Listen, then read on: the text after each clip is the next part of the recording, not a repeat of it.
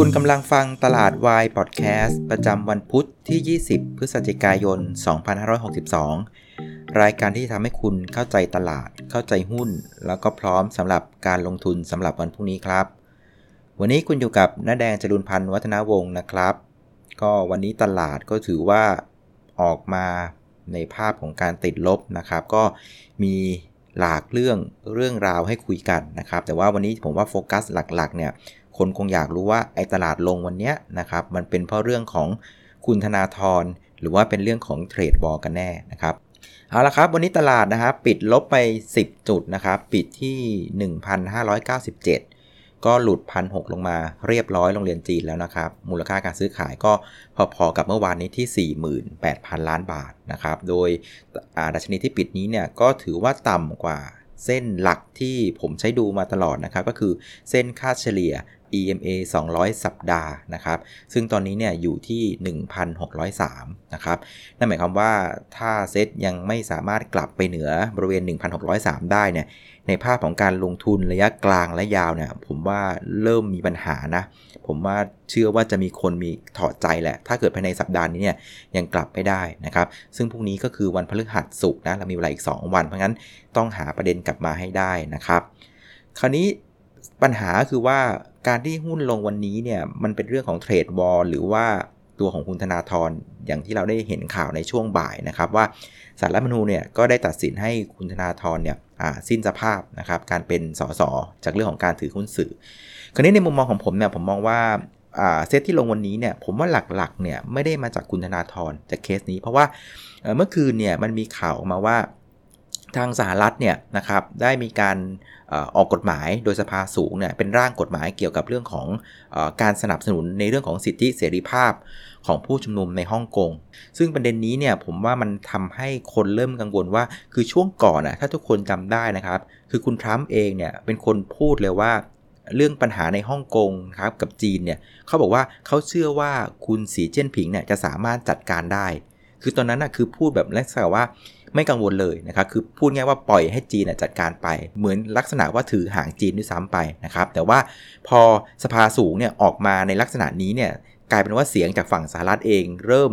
เริ่มโอนเอ็นเข้าหากลุ่มผู้ชุมนุมแล้วนะครับ ซึ่งจริงๆ ผมว่ามันก็ไม่น่าจะแปลกนะ เพราะว่าบางทีประเทศอเมริกาเนี่ยก็เป็นประเทศที่เรียกว่าสนับสนุนเรื่องสิทธิเสรีภาพของคนอยู่แล้วนะครับ งั้นกฎหมายนี้ที่ออกมาแหละผมว่า ไม่ได้น่าแปลกใจนะครับในในแง่ของจุดยืนความเป็นประเทศ แต่ว่ามันน่าแปลกใจในแง่ที่ว่าคุณทรัมป์เองเนี่ยกับจีนเองเนี่ยกำลังพยายามที่จะพูดคุยกันในเรื่องของการเจรจาสงครามการค้านะครับ ซึ่ง deadline ตัวใกล้ที่สุดเนี่ยวันที่ 15 ธันวาคมในเรื่องของการขึ้นภาษี งั้นพอภาพมันออกมาอย่างเงี้ยตลาดก็เลยกังวลว่า เอ๊ะ สหรัฐเริ่มไปเข้าข้างนะครับเห็นด้วยกับกลุ่มผู้ชุมนุมแล้วหรือเปล่า เพราะฉะนั้นในเรื่องของการเจรจาสงครามการค้าที่ใกล้ถึงเดทไลน์เนี่ยมันจะมีปัญหาไหม อันนี้คือสิ่งที่ตลาดเริ่มกังวลนะครับ ซึ่งตัวที่เราจะดูว่ากังวลมากกังวลน้อยเนี่ยอย่างที่นักลงทุนเราเคยเคยมองไว้นะ่ะคือให้ดูอยู่เรื่อง 5 ประเด็นนะครับ คือให้มองว่าตลาดเนี่ยจะ risk on หรือ risk off นะครับ risk on คือคือการที่กล้าที่จะลุยกับความเสี่ยง risk off คือกลัวละเรื่องของความเสี่ยงนะครับ เราให้ดูอยู่ 5 จุด ซึ่งปรากฏว่าไอ้5จุดที่เราเห็นเมื่อคืนเนี้มันออกมาเป็นโทน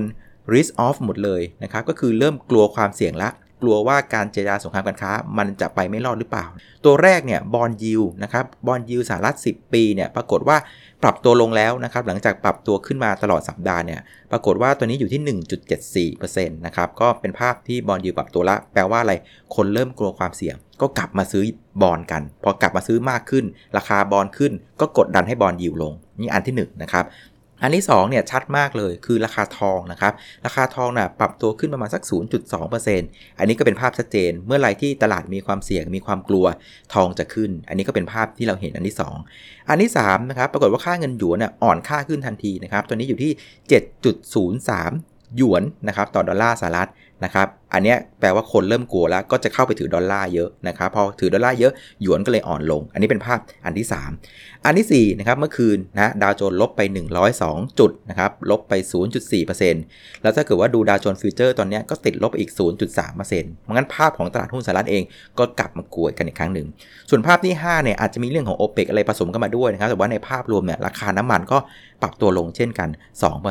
เพราะงั้น 5 ข้อเนี่ยภาพมันค่อนข้างชัดเจนเลยว่าตลาดกลัวแล้วล่ะ ไม่กล้าละที่จะถือ risky asset คืออะไรที่มันมีความเสี่ยงก็พยายามกลับเข้าหาตัวที่มัน safe safe นะครับก็เป็นภาพของ risk off ดังนั้นพอไปดูที่หน้าหุ้นเนี่ยอาการมันเดียวกันเลยนะครับ วันนี้เราเห็นหุ้นที่เป็นลักษณะ global play เนี่ยปรับตัวลงหมดเลยนะครับ อย่างเช่น IVL นะครับ Thai Oil ปตท GC งั้นวันนี้เนี่ยผมก็เลยมองว่า การปรับตัวลงของตลาดหุ้นน่ยคือมันเปิดปุ๊บปรับตัวลงทันทีคือกระโดดลงมาเนี่ยผมว่ามันเป็นเรื่องของการพยายาม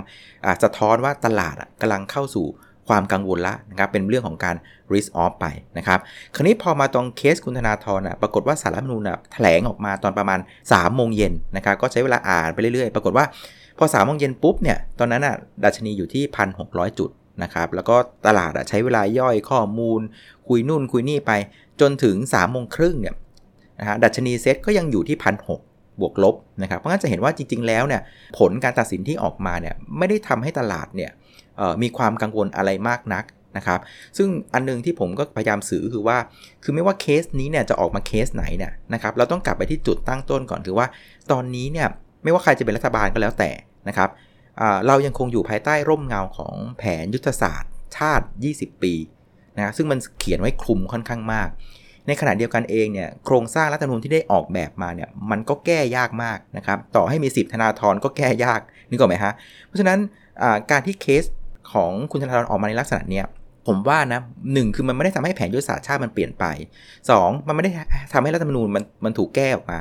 3 เรื่องของการบริหารโครงสร้างก็ไม่ได้เปลี่ยนแปลงนะครับ คือเสียไป1ซีทแต่ ต่อให้ใครมาก็แล้วแต่เนี่ยในภาพของการที่รัฐบาลยังคุมเสียงส่วนใหญ่อยู่บนสภาเนี่ยผมว่าก็ยังเป็นเหมือนเดิมนะครับงั้นในเรื่องของการบริหารราชการแผ่นดิน เรื่องของแนวนโยบายทางเศรษฐกิจผมว่ามันเป็นเหมือนเดิมนะครับเรื่องของเก้าอี้เนี่ยไม่ได้ทำให้ใครเสียเปรียบได้เปรียบกับเรื่องนี้มากนักนะครับทุกคนยังเป็นเหมือนเดิม เพราะฉะนั้นเราก็เลยเชื่อว่าประเด็นของเคสของคุณธนาธรนะก็ไม่น่าจะกระทบกับความกังวลของตลาดหุ้นมากนะครับผมว่าจริง ๆ เรื่องหลักๆเนี่ยมันจะเป็นคงเรื่องของ trade war อยู่เรื่องของการที่ตลาด กลัวความเสี่ยงนะครับ risk off ไปหาหุ้นที่ safe safe หลบพวก global play พอไปดูหน้าหุ้นนะครับ มันคือภาพเดียวกันนะครับ ก็คือวันนี้หุ้นที่เราเห็นปรับตัวขึ้นเนี่ย ก็จะมีตัวของ Gulf Energy นะครับโรงไฟฟ้านะครับ อันดับ 2 คือราชบุรี 2 ตัวนี้กลุ่มไฟฟ้าสองตัวนี้ช่วยดันตลาดได้ได้พอสมควรเลย แล้วก็รวมกับแบงก์กรุงเทพด้วยนะครับ ซึ่งแบงก์กรุงเทพเองเนี่ยอาจจะมองว่าเป็นธนาคารที่ เซฟหน่อยนะครับ คือเป็นเน้นพวกเขาเปรตมากหน่อยนะครับ เพราะฉะนั้นไอ้สตัวเนี่ยจับมัดรวมกันเนี่ยก็บวกเป็น 1.2 จุด แล้วก็ในฝั่งของการดันตลาดเนี่ยก็ได้กำลังเสริมมาอีกนะครับไม่ว่าจะเป็น GPSC นะครับ Echo เพราะงั้นจะเห็นว่าวันนี้เนี่ยหุ้น Defensive นะครับอย่างลงไฟฟ้าเนี่ยซึ่งเป็นตัวแทนของการหลบเลี่ยงความเสี่ยงเนี่ยปรับตัวขึ้นหมดเลยในขณะที่ฝั่งที่ติดลบเนี่ยก็จะเป็นกลุ่มที่เกี่ยวเนื่องกับ global play หมดเลยนะครับ ปตทนะปตทสผ IVL ปตท GC ปูนใหญ่ด้วยนะครับ เพราะว่าปิโตรเคมีค่อนข้างเยอะเนี่ยไอ้พวกนี้เป็นตัวฉุดตลาดลงหมดเลย ส่วนธนาคารกสิกรไทยลงด้วยนะครับ เพราะว่าจริงๆกสิกร ไทยเนี่ยที่เราเคยคุยกันเนี่ยมันเป็นธีมของการที่เป็นธนาคารที่ support กลุ่มพวก SME ซึ่ง SME เนี่ยอยู่ใน supply chain ของการผลิตเพื่อการส่งออกนะเกี่ยวเนื่องกับเรื่อง trade war ในทางอ้อมนะครับเพราะฉะนั้นวันนี้จะเห็นว่ากสิกรไทยลงแต่แบงก์กรุงเทพปรับตัวขึ้นแล้วก็ส่วน AOT เนี่ยก็เป็นภาพของการทำกำไรนะครับหลังจากที่พยายาม test all time high มาหลายรอบ เพราะฉะนั้นหน้าหุ้นวันนี้มันค่อนข้างชัดเจนว่า มันไม่ได้เป็นเรื่องของคุณธนาธรนะครับ มันเป็นเรื่องของความกังวลเรื่องของสงครามการค้าว่าจะเจรจาได้จบไหมภายหลังจากสหรัฐไปดันไปออกร่างกฎหมายที่ไปสนับสนุนสิทธิการชุมนุมของ ผู้ชุมนุมในประเทศฮ่องกงนั่นเองนะครับ ปรากฏว่าคนที่ขายก็เป็นคนเดิม คนที่ชอบที่จะตกใจมากๆเนี่ยก็คือนักทุนสถาบันนะครับ วันนี้ขายไป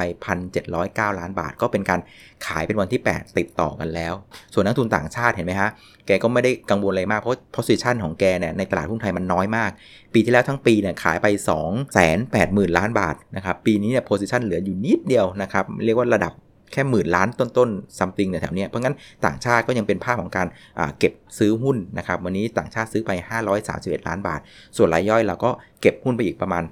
1,674 ล้านบาทนะครับเพราะงั้นตลาดวันนี้ผมว่าเป็นเรื่องของเรื่องเทรดวอลซะส่วนใหญ่เพราะงั้นเราต้องพยายามตามให้ถูกนะฮะ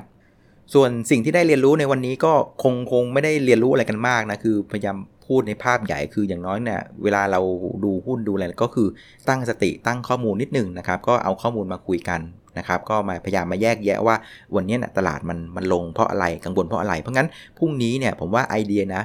ถ้าคืนนี้มีอะไรในเชิงบวกเกี่ยวกับเรื่องเทรดวอลกลับมา เช่นว่าทัมทวีตต่อว่าเฮ้ยยังคุยกันต่อนะ ตลาดหุ้นมันก็พร้อมจะกลับได้ทันทีมันเราต้องเลือกฟังให้ถูกว่า ตอนเนี้ยตลาดหุ้นมันกำลังอิงกับอะไร หูเราต้องไปอยู่ฝั่งนั้นนะครับไอ้พวกที่เป็น noise ระหว่างทางแล้วมันไม่ได้เกี่ยวนะก็อย่าไปซีเรียสอะไรมากนะครับ คราวนี้พรุ่งนี้ตามอะไรนะครับพรุ่งนี้ก็จะมีเรื่องของการรายงานการประชุมนะครับธนาคารกลางสหรัฐ ซึ่งผมคิดว่าคงไม่น่ามีประเด็นอะไรนะ มันก็คงเป็นภาพของการ confirm มุมมองของคุณเจอโรมพาวเวลล์ที่รอบที่แล้วเนี่ยก็ลดดอกเบี้ยไปละนะครับ ก็เดี๋ยว คงจะมา confirm อยู่กันคงไม่ได้มีอะไร แต่ผมว่าปัจจัยที่ต้องตามคืนนี้เนี่ยก็มีอยู่ 5 เรื่องเหมือนเดิมนะครับคืนนี้ลองดูนะว่าดาวโจนจะเป็นยังไงนะครับนอกจากดูดาวโจนแล้วดูราคาทองด้วยนะครับบอลยิวด้วยนะครับราคาน้ำมันด้วยนะครับแล้วก็ตัวของ ทองคำนะครับก็ตามชุดนี้แล้วกันเพราะฉะนั้นเดี๋ยวพรุ่งนี้เช้านะครับเดี๋ยวมาไล่กันดูนะครับว่าไอ้ห้าตัวนี้เนี่ยสภาพมันเป็นยังไง แล้วเราจะได้ดูว่าตลาดเนี่ยมันเลิกกลัวหรือยังนะครับถ้าเกิดเลิกกลัวปุ๊บเนี่ยก็แปลว่าอะไรหุ้นอีกหน้าหุ้นที่เราที่วันนี้มันขายไปเนี่ยต้องเป็นหุ้นที่ต้องซื้อกลับเช่นกันนะครับฝากไปด้วยนะครับ ส่วนอีกประเด็นหนึ่งผมแถมให้นะครับ ก็วันนี้เนี่ยจะสังเกตว่ากลุ่มสื่อสารเนี่ยอาการไม่ค่อยดี คือตอนเช้าแบบทำท่าจะดีนะครับ แต่ว่าตอนบ่ายนี่ยก็เริ่มเทกันนะครับ เท่าที่เช็คซาวมาดูนะปรากฏว่าตอนนี้เรื่องของสงครามราคานะคงยังไม่ได้จบง่ายๆนะครับ สังเกตดูหุ้นที่ปรับตัวลงแรงที่สุดเนี่ยก็เป็น True นะครับ ผมเข้าใจว่าคนนี้แหละก็เป็นหนึ่งในเรื่องของอคนที่สร้างสงครามราคาในในกลุ่มอุตสาหกรรม เพราะงั้น ที่ไหนมีสงครามราคา ผมว่าที่นั้นก็ไม่มีความสุขนะก็คงจะแข่งขันกันอย่างเมามันเราในฐานะผู้บริโภคนะแฮปปี้นะครับแต่ในฐานะคนถือหุ้นนะ่ะสวยไปนะครับซึ่งผมเข้าใจว่านักทุนก็คงจะเรียกว่าทริมกลุ่มนี้ไปแล้วละ่ะ คงไม่น่าจะมีอะไรนะครับเอาละครับวันนี้ก็สั้นๆเนาะเดี๋ยวเราพักผ่อนกันเลยเดี๋ยวพรุ่งนี้เรากลับมาว่ากันใหม่นะครับคืนนี้อย่าลืมนะครับ 5 ประเด็นที่เราคุยไว้นะครับว่าตัวเลขเป็นยังไง จะได้ปรับกลยุทธ์กันถูกสำหรับในวันพรุ่งนี้เช้านะครับ สุดท้ายอย่าลืมนะครับ ถ้าเกิดว่าตลาดวายเนี่ยมีประโยชน์กับเพื่อนๆนะครับ ก็ฝากกดไลค์กดแชร์นะครับ แชร์ให้กับเพื่อนๆของคุณด้วยนะครับ ก็หวังว่าจะเป็นประโยชน์และทำให้เราสามารถลงทุนเอาตัวรอดได้ในตลาดยากๆแบบนี้นะครับ วันนี้ขออนุญาตลาไปก่อนนะครับ สวัสดีครับ